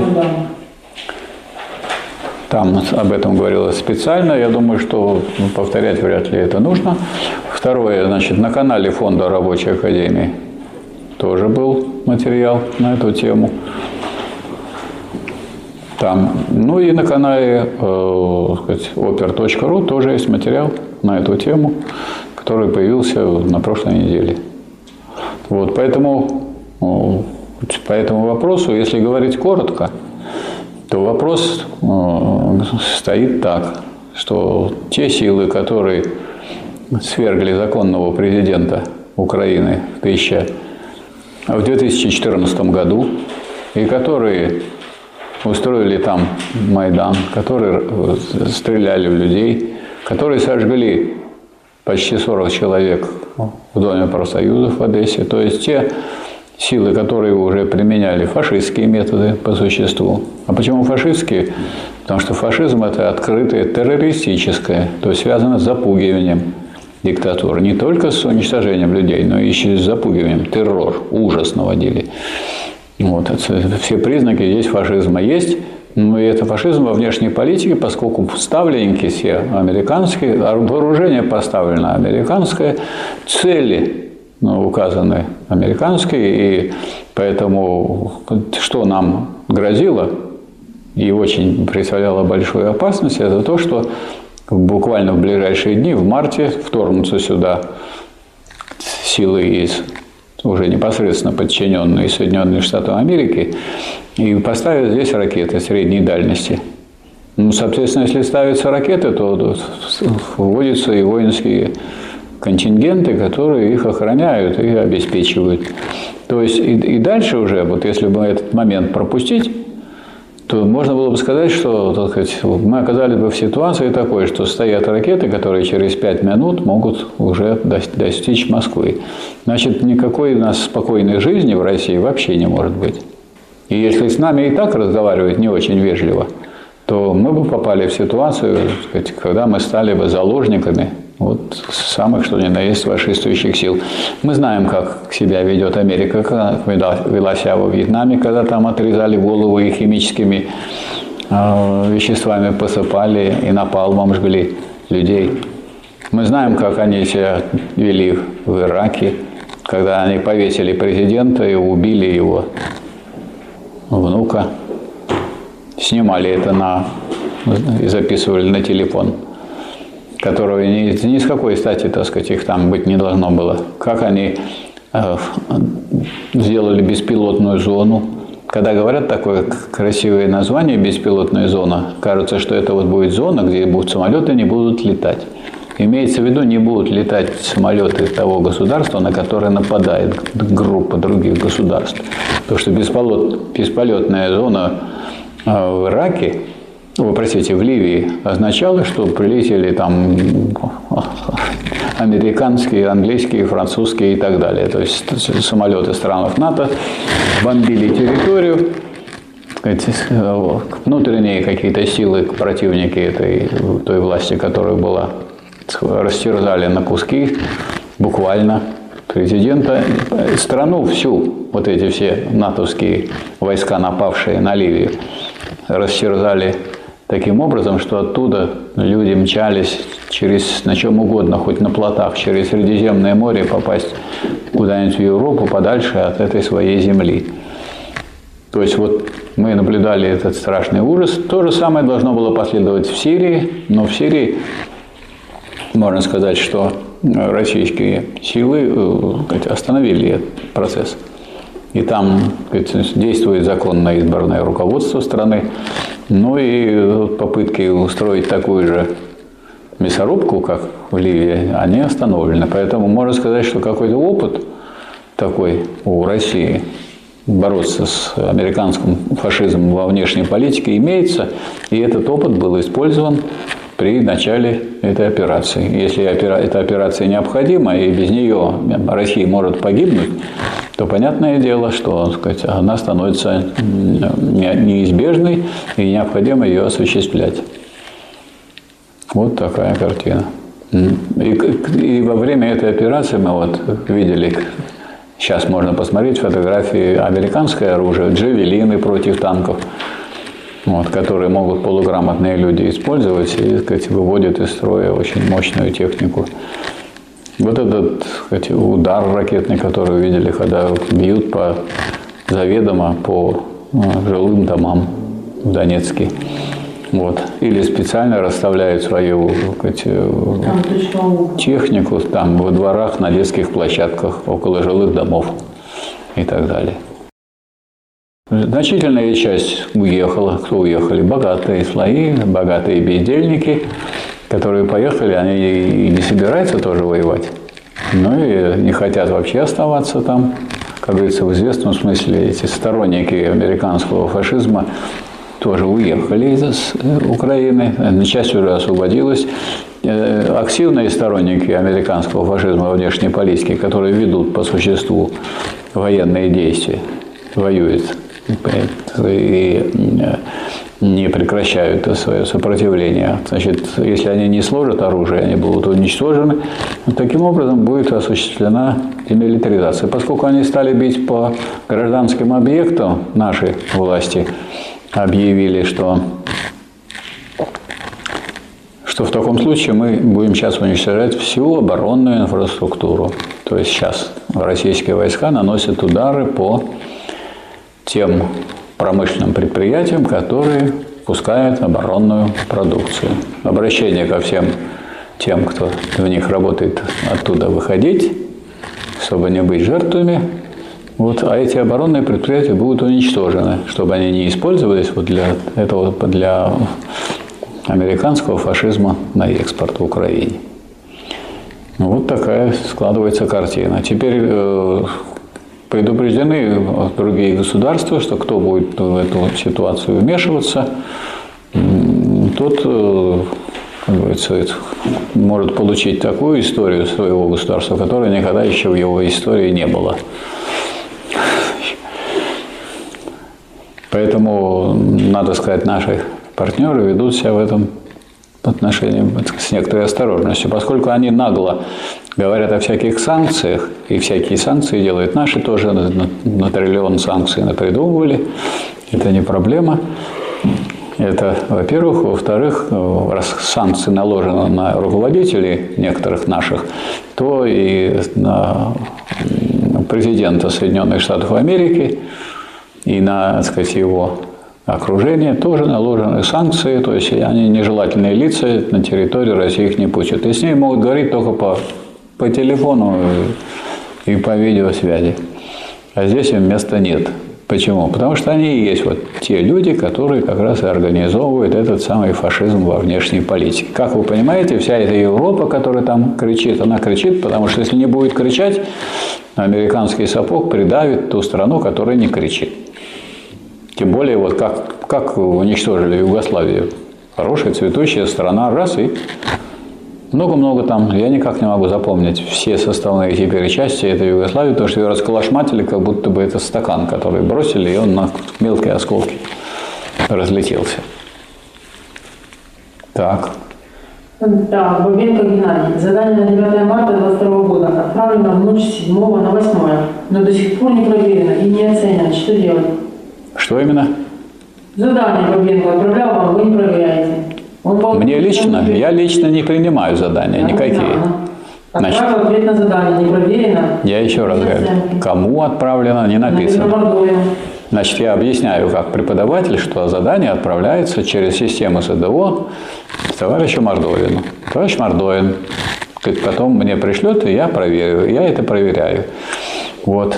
Я уже имел опыт с одним товарищем, общался, который я, он прислал. Я это не проверял, потому что он не выполнил требования, которые там есть, размеры не выполняет. Дескать, а что это вы такие вот маленькие размеры ставите? Потому что сразу было видно, знаете вы или не знаете. Это, во-первых, потому что мы все преподаватели доктора и сказать, кандидаты работаем на общественных началах и не собираемся сказать, заниматься чтением простыней. У нас есть своя работа и свои семьи. Поэтому вы укладываетесь в те условия, которые есть. Оказались таких, вот один такой человек появился, может, он и пишет, который говорит, как-то я вам присылаю, вы не будете проверять. А я и не буду проверять, я буду проверять только то, что мне пришлет товарищ Мордовин, а Мордовин пришлет только то, что укладывается в те требования, которые были сказаны. Вы находитесь в университете, в университете есть порядок. Кто не хочет выполнять этот порядок, соблюдать счастливый путь. Мы вовсе не затягиваем в этот университет. Для нас это большая работа, за которую никто из нас никаких денег не получает.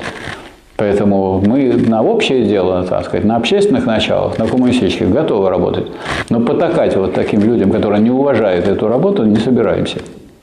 Так что кому вы направляли, если вы грамотный человек, должны написать, кому вы отправили. Что значит я отправил? Куда вы отправил? На деревню дедушки какому вы отправили телефон или по какому адресу, тогда напишите по какому адресу и так далее. Все, я, что касается меня как преподавателя, все, что ко мне поступало в соответствии с, и оформлено в соответствии с теми требованиями, которые были, все я мною проверила, один человек не получил зачет, и этот человек, который не получил зачет, тоже потом бушевал, и, может быть, он до сих пор его и не получил, потому что он так и не выполнил требования ответить на полстраницы. Он никак не понимает, что если надо ответить на полстраницы, то две страницы не надо писать. И полторы не надо писать, и одну не надо писать, а надо ответить на две страницы. Кто-то, кто умеет. Вот Маркс и Энгельс все свое учение смогли выразить одной фразой. Уничтожение частной собственности. Они не учились в Красном университете, но мы с них ведем пример. Вопрос от Юрия Ефимова.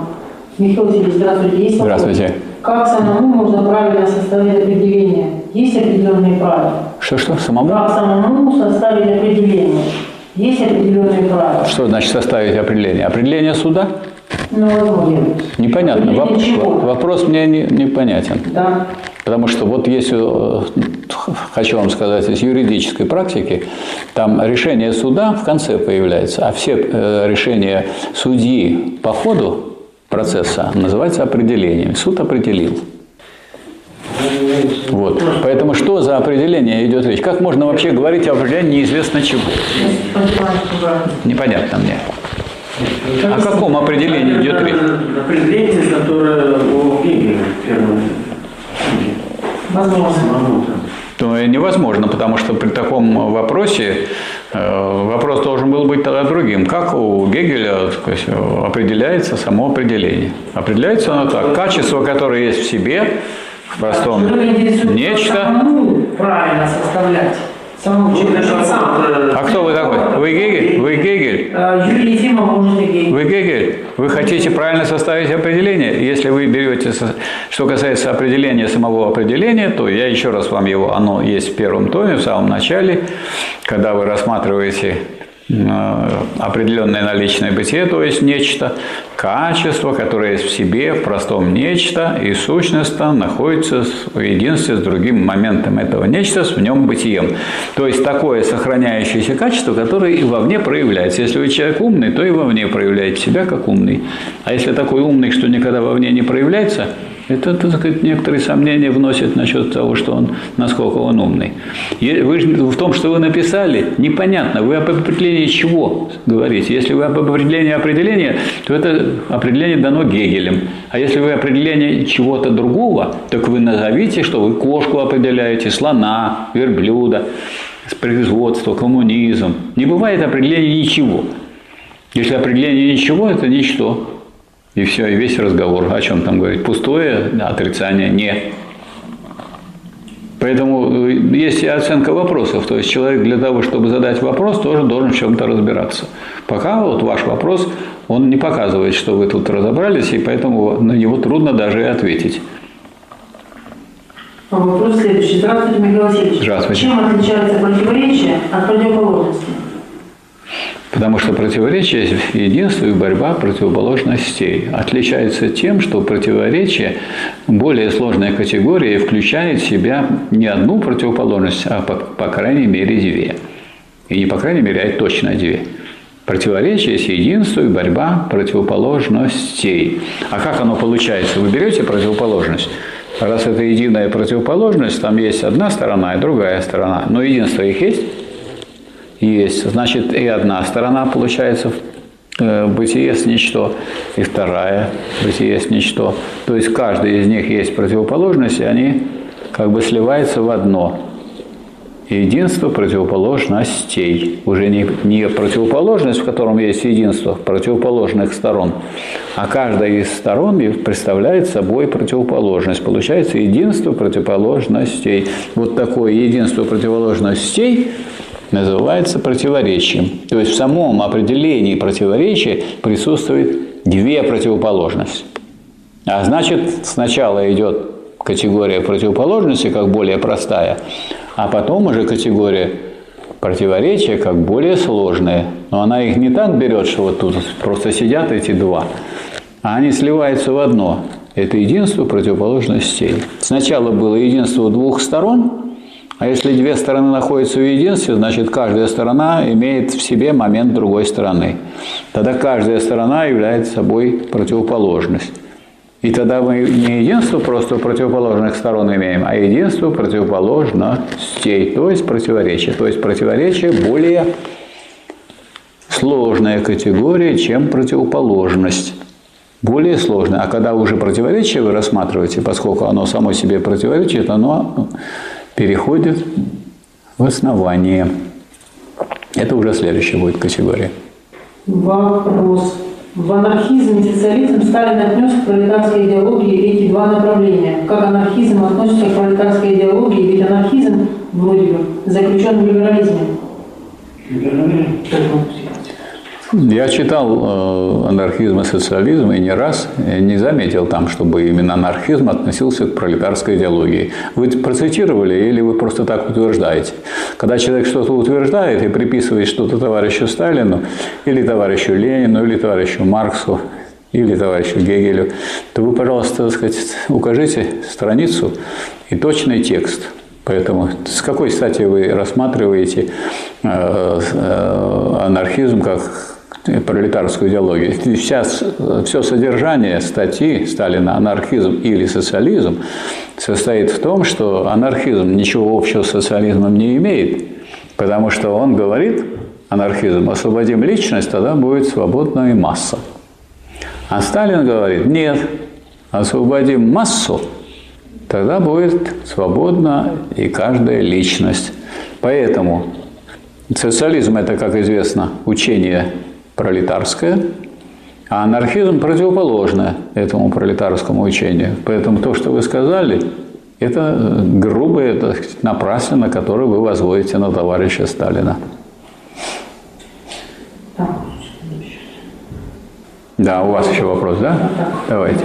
Хотел спросить, а вот в условиях сегодняшних реалий санкций, всего вот этого, в ближайшей перспективе изменения нашего отечественного капитализма, они будут более реакционные, либо, ну вот, наверное, капитализм будет еще больше зреть, или все-таки как-то даст какую-то слабину и можно будет продавить его? Вы такую категорию, категорию как реалии у Гегеля видели? А зачем вы ее употребляете? Вы можете сказать, что это такое? А реальные события? Что? А реальные события? Так реальность есть у Гегеля. А реалии что такое? А идеалии? Может, и идеалии еще есть? То есть вот ваш, вы вот сразу вы начинаете, казалось бы, вы учитесь в Красном университете, начинаете уже своим вопросом, ставите под сомнение дальнейшее, что вы будете говорить. Ну а что, какое вот тут может быть изменение? Значит, если э, американский империализм проводит политику фашизма во внешней политике, он подавляет другие капиталистические страны. То есть для развития капитализма то есть для развития производства. Ну, а какое у нас производство? Капиталистическое.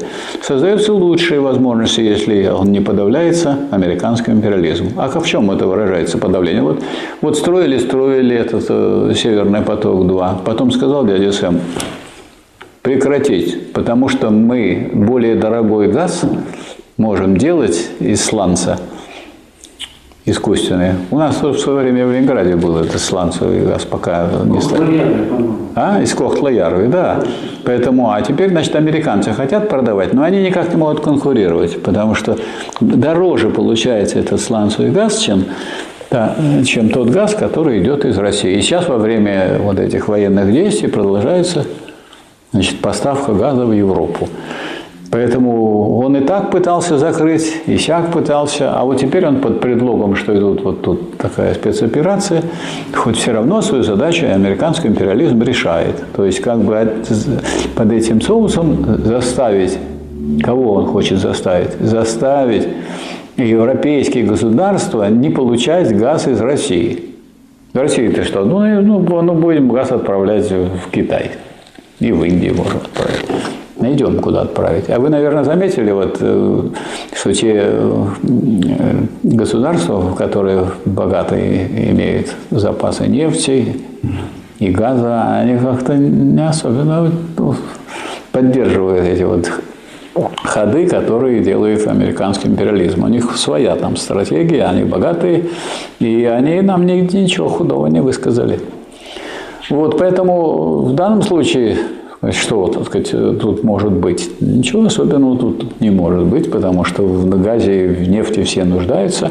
А что касается вот того, что наши любую ерунду закупают за границей вместо того, чтобы здесь сделать, это, конечно, ни в какие ворота не лезет. У нас нет малой авиации, а ее было полно. У нас выпускают по 5 по 6 самолетов, когда надо в год по 50, или по 500 выпускать. Ну, в войну сколько выпускали? На каждый день на, на пол самолета больше, как Сталин поставил задачу э, министру, э, который занимался производством самолетов. Разве можно столько выпускать? У нас должна быть малая авиация. У нас прекрасно было с авиацией. Она садилась прекрасно на наши аэродромы. Теперь делаются такие самолеты, которые они только на очень большие аэродромы могут сесть, а вдруг что-нибудь случилось, они только могут разбиться. А, скажем, Антонова техника, она могла сесть в случае, если оба, оба мотора выключились по той или иной причине.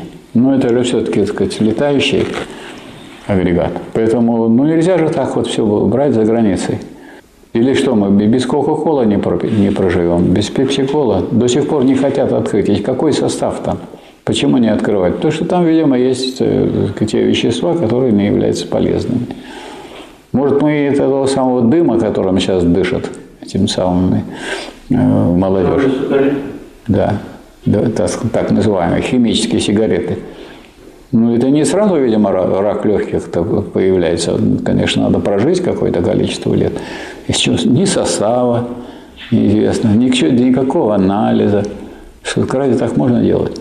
Поэтому тут много положительного мы увидим. Нам как-то мы Макдональдс вам с чем, от чего спас.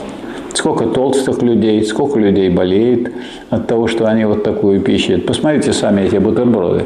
Какой, какие надо челюсти иметь и насколько их там раздвигать. Я так боюсь, что где откроет и никогда и не закроется уже.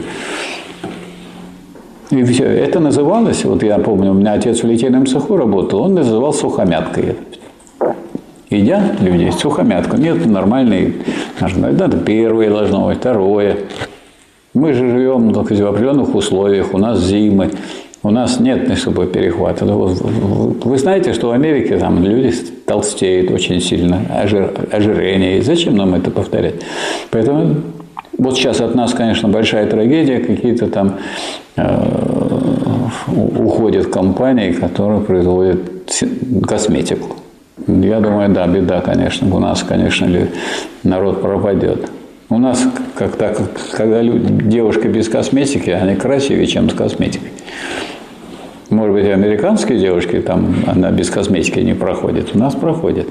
Я как-то даже, у меня так получилось, что я был в Нижнем Новгороде, и там так все хорошо одевается. Там точно зарплата ниже, чем в Москве, раза в полтора, а то и в два и одевается, и выглядит так хорошо, красиво. Приехал на утром, все такие потухшие, с такими потухшими взорами, и поэтому они не такие симпатичные, не такие красивые, потому что они там заняты в Москве, туда не пролезть, отсюда уволят и так далее.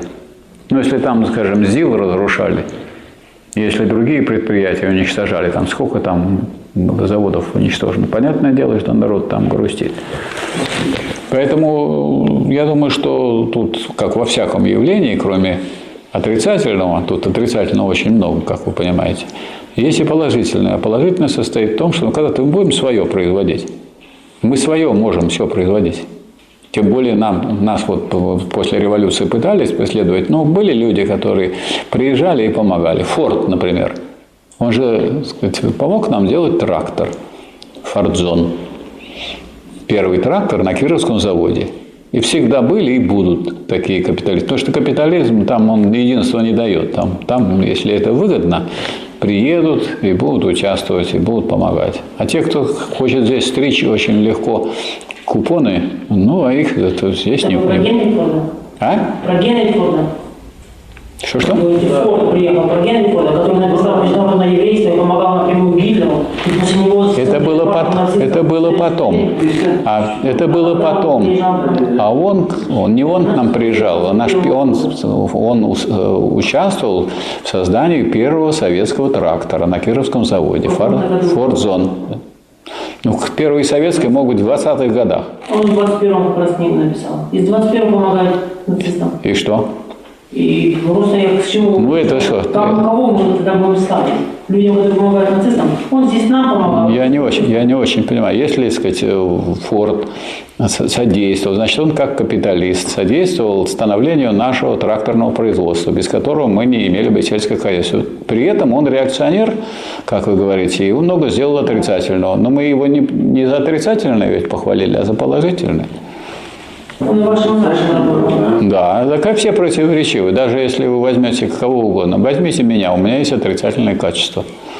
Вот вы мне хороший вопрос задали, а я вам дал не тот ответ, к примеру. Не настолько, наверное. А? Не настолько у вас. Ну, вы говорите не настолько, а другие скажут, да безобразие, что это такое. То есть я думаю, что вот это как раз то, что вы говорите, это как раз случай, когда надо применить диалектику. Нет таких людей, у которых не было бы отрицательных качеств. Вы знаете, что, например, инженеры помогали, американские строить не? Конечно. И что вы думаете, они за красивые глаза нам помогали? Или они платили здорово? Ну вот они, так сказать, решали свои проблемы. Потому что вы что, на коммунистической основе их э, поставите? Нет. Они приезжали, но они помогали нам строить социализм. По факту. Так получилось. Может, они и не хотели. А? Ну, за деньги. Ну, за деньги. Да, ну что делать? Они же не коммунисты. И причем, скорее всего, не придерживались этих вообще никак. Да, сейчас еще вопрос. А, тут по поводу Геннадий Бабенко, он все-таки пишет, что задание отправлено через систему СДО на лекции формы сущности исторические типы государства, 120 слов, отправлено вольно в ночь 7 на 8 марта, но почему-то не проверено. Ну, повтори, повторите, повторите. Может быть, у нас, может всяко быть со связью, не, не постучило. У меня, например, сколько раз бывает, я отправляю, потом товарища, которому я отправлял, и письмо написал, что я вам отправил. Они говорят, Михаил Васильевич, вы письмо отправили, а файл не прикрепили. И я таких, у меня таких случаев очень много бывает. Поэтому надо проверить. Вас не затруднит, снова продублируйте и все. Ну как вот, артиллеристы дублируют, не просто говорят, что кидайте туда, а повторяют обязательно вслух, какой расчет. Так что это обычное дело. Если, то есть, если бы это у нас было много таких случаев, вот может один или два. Поэтому у нас такой болезни нету, но может получиться по каким-то причинам, какой-то сбой. Ну, раз сбой, что надо сделать? Повторить. Ну, второй раз пошлите, третий раз. Мне пришлите. Мой телефон, э, электронная почта моя известна попов мвдом собака mail.ru. Я все равно это перешлю сначала товарищу Мордовину. Но если вы, сказать, если это требованием удовлетворяет, которые сказать, выставлены для этого дела, тогда сказать, я буду проверять. Есть такое выражение, что если по скрипсти современного либерала, то под ним очень часто может оказаться фашист. Так это? Ну, понятно, что фашисты, они скрываются. Никто же не будет объявлять, выходить, вешать обязательно фашистский знак и объявлять себя фашистом. Это как раз вопрос научный. Мы должны знать, что такое фашизм. Фашизм – это открытая, открытая террористическая диктатура. Если это скрытая, закрытая, вы говорите, не объявляет, значит, это может еще не фашизм. А когда вот это берут, то сжигают. Но если сожгли людей в, в Одессе, прямо в Доме профсоюза, сгорели они.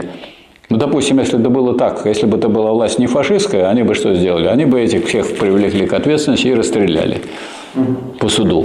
А они что сделали? А они сделали, что все хорошо. Наоборот. То есть, а зачем сожгли? Террор. Значит, это терроризм. Во-первых, открытое же, горело же. А во-вторых, террористическое. Ну и там что заявляли? Что и так дальше, и с другими будет. А раньше, а разве не было такое, что депутата, э, депутата украинского парламента приковали и, и, и травили, издевались над ним, когда в 2014 году? Так что там таких случаев много было. Кто-то откуда-то стрелял. Вспомните, какая там была стрельба, кого-то поубивали. Что это, что это такое? Террор. А? Журналистов убивали. Журналистов убивали. Так это открытая террористическая диктатура. Она и в этом смысле и у нас была в России при Ельцине, когда стреляли из танков по э, высшему э, демократическому органу страны. Уже этот орган принял все буржуазные законы. Он был полностью буржуазным. И вот по нему из танков стреляли. А то, что требовал Зорькин, председатель Конституционного суда, президент не выполнял. Вот сейчас, кстати, у нас снова председателем Конституционного суда Зорькин. То есть Зорькин все-таки, так сказать, вот он э, показал свою да, ну, преданность соблюдению вообще законов государства. Вот так получилось. Еще есть? Да. Да. Вот этот э, папа, который спрашивал про анархизм и социализм, или социализм, он пишет, Сталин в самом начале пишет в анархизм и социализм про то, что у каждого класса есть своя идеология. Открываю кавычки. Социализм делится на три главных течения – реформизм, анархизм и марксизм. Да. Ну, значит, здесь имеется в виду социализм, как то, как то, как то течение, которое существовало в то время в идеологии. Но из этого самого течения коммунистическим было то течение, которое связано не с тем, что, так сказать, все для личности, а все для общества. Понятие социализм, наверное, для вас, я не знаю, знакомы вы или нет, что у нас все социалистические партии, входящие во второй интернационал, все, кроме большевиков и болгарских тесняков, выступили за военные кредиты и участвовали в начале этой самой империалистической войны. Поэтому вот название социализм и социалист – не случайное, и поэтому и Гитлер называл свое. Может, вы скажете, что национал-социализм тоже социалистическое учение? То есть речь идет, Сталин, когда говорит, он разбирает те учения, которые называют себя социализмами, или которых называют социализмами, и показывает, что действительный социализм, настоящий социализм – это тот, который ставит во главу угла не личность, а ставит общество. Вы содержание этой статьи берете или нет? В чем смысл-то всей статьи? Смысл ее в том, что социализмом настоящим считается не такой социализм, который кричит, что он социализм, и говорит, раз социализм, все для личности, а только такой социализм, который говорит, что все для общества. Если будет все для общества, то будет свободная каждая личность. То есть показано, что вот эти э, течения с названием социалистическим по существу являются антикоммунистическими, а следовательно и антисоциалистическими. Вот в чем смысл статьи. Вы статью-то целиком читаете или просто вот считаете, что раз Сталин берет сначала то, что есть для рассмотрения, что есть в общественной жизни, в том числе в общественном сознании, он берет предмет, потом этот предмет анализирует, и вы берете не итог этого анализа, а то, с чего он начинает. Ну, если вы, так сказать, так вот э, посмотрите на, пойдете и увидите ржавое болото – тот человек, который увидел ржавое болото и не знает признаком чего это может быть, скажет, о, какое здесь грязно. А тут, может быть, большие залежи железа. Поэтому так же нельзя. Да. Так, вопрос. Китай действительно нам поможет в нынешней ситуации или также накинется, как хищник, если все у нас, все у нас пойдет не по планам властей? Да, значит, по планам властей. Значит, почему Китай должен нам помогать? С какой стати? Непонятна вот эта задача. Китай нам поможет. Китай – страна, которая строит социализм. Должен помогать России, которая является буржуазной. Сама постановка ваша, мне кажется, очень странной. Это во-первых. Во-вторых, вы лучше проанализируйте, какие у нас взаимоотношения с Китаем. Во-первых, Китай позитивно рассматривает то, что здесь у нас и к Ленину, и к Сталину позитивные отношения. Никакие памятники не снимаются, коммунистическая идеология не запрещается, коммунистическая партия не запрещается. Это вот очень выделяет Россию и очень сильно отличает ее от Украины, как вы понимаете.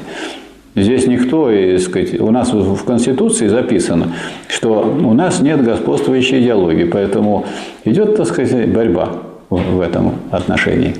Теперь Китай создал Шанхайскую организацию сотрудничества. Зачем он ее создал? Для того, чтобы кому помогать, нам или себе?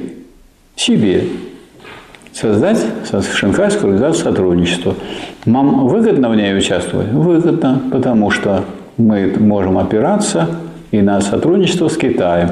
В Шанхайскую организацию сотрудничества входят не только Казахстан, но и Китай и Россия. А Китай и Россия вместе взятые имеют ракетно-ядерный потенциал выше, чем в Соединенных Штатах Америки. Это раз. Второе.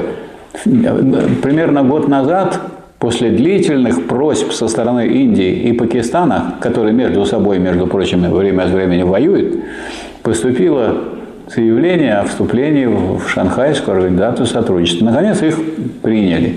На сегодняшний день в Шанхайской организации сотрудничества находится 40% населения Земли. То есть не так обстоит дело, что капитализм, вот Америка, весь мир подавляет 40% населения Земли, включается в Шанхайскую организацию сотрудничества.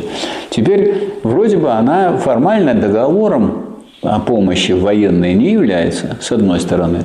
С другой стороны, это четыре ядерные державы, которые находятся в одной организации, проходят я слежу за этим, проходит совещание министров иностранных дел. Вот объявляется совещание министров иностранных дел, и когда рассказывают, как оно проходит, оказывается, в соседней комнате идет совещание министров обороны этих же стран, входящих в Шанхайскую организацию сотрудничества. Потом, наверное, вы заметили, что когда американцы хотели, чтобы Китай, так сказать, осудил э, операцию по денацификации, китайцы сказали, а мы не видим вторжения.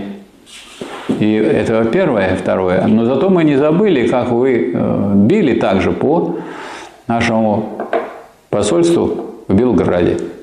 Так что я думаю, что у вас все основания считать, что у нас есть там общие позиции. Наверное, вы заметили, вот очень таким больным вопросом является вопрос об отношениях к Северной Корее. Потому что Северную Корею давно бы задушил дядя Сэм.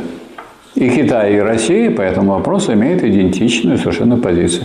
Теперь Китай и Россия значит, в космосе начинают все более тесно сотрудничать, а вот с некоторыми так сказать, компаниями перестали так сказать, сотрудничать, поскольку они, мы им запускаем спутники, они их используют для военных целей и против нас. И вот мы прямо, так сказать, и ракету остановили, и запуски спутников остановили совсем недавно. Поэтому вы как смотрите, что вот, вот Китай должен заявлять, мы там будем помогать и так далее. Ничего он не заявляет, просто имеется сближение. У нас э, очень большие, бурно развивающиеся э, отношения экономические. Мы туда осуществляем поставки не только углеводородов. Например, у нас вот фабрика Самойлова. Конфеты идут в Китай. Там очень любят российские конфеты и так далее. То есть вот большие и все время растущие э, связи. То есть Америка нам не будет поставлять, а Китай нам будет поставлять. Нам наличие Китая, где мы можем купить все, что надо, то, что мы сами не производим, я думаю, это так сказать, выход, и поэтому никакого, никакой блокады при наличии Китая и нашего сотрудничества, никакой блокады нам Соединенные Штаты Америки дать не могут. Она не получается. Мы не со всех сторон окружены капиталистическими государствами. Тем более там рядом еще 100-миллионный Вьетнам, который победил американцев с нашей помощью и с помощью Китая. Мы там тоже сотрудничали. И мы сотрудничали по войне с Кореей. Все это все в разное время, но все время сотрудничество шло. Так что я думаю, что отношения с Китаем, хотя они так буквально не сильно формализованы, но они однозначно позитивны. И помощь, будем считать, Китаю оказывается, но и наша помощь очень большая Китаю.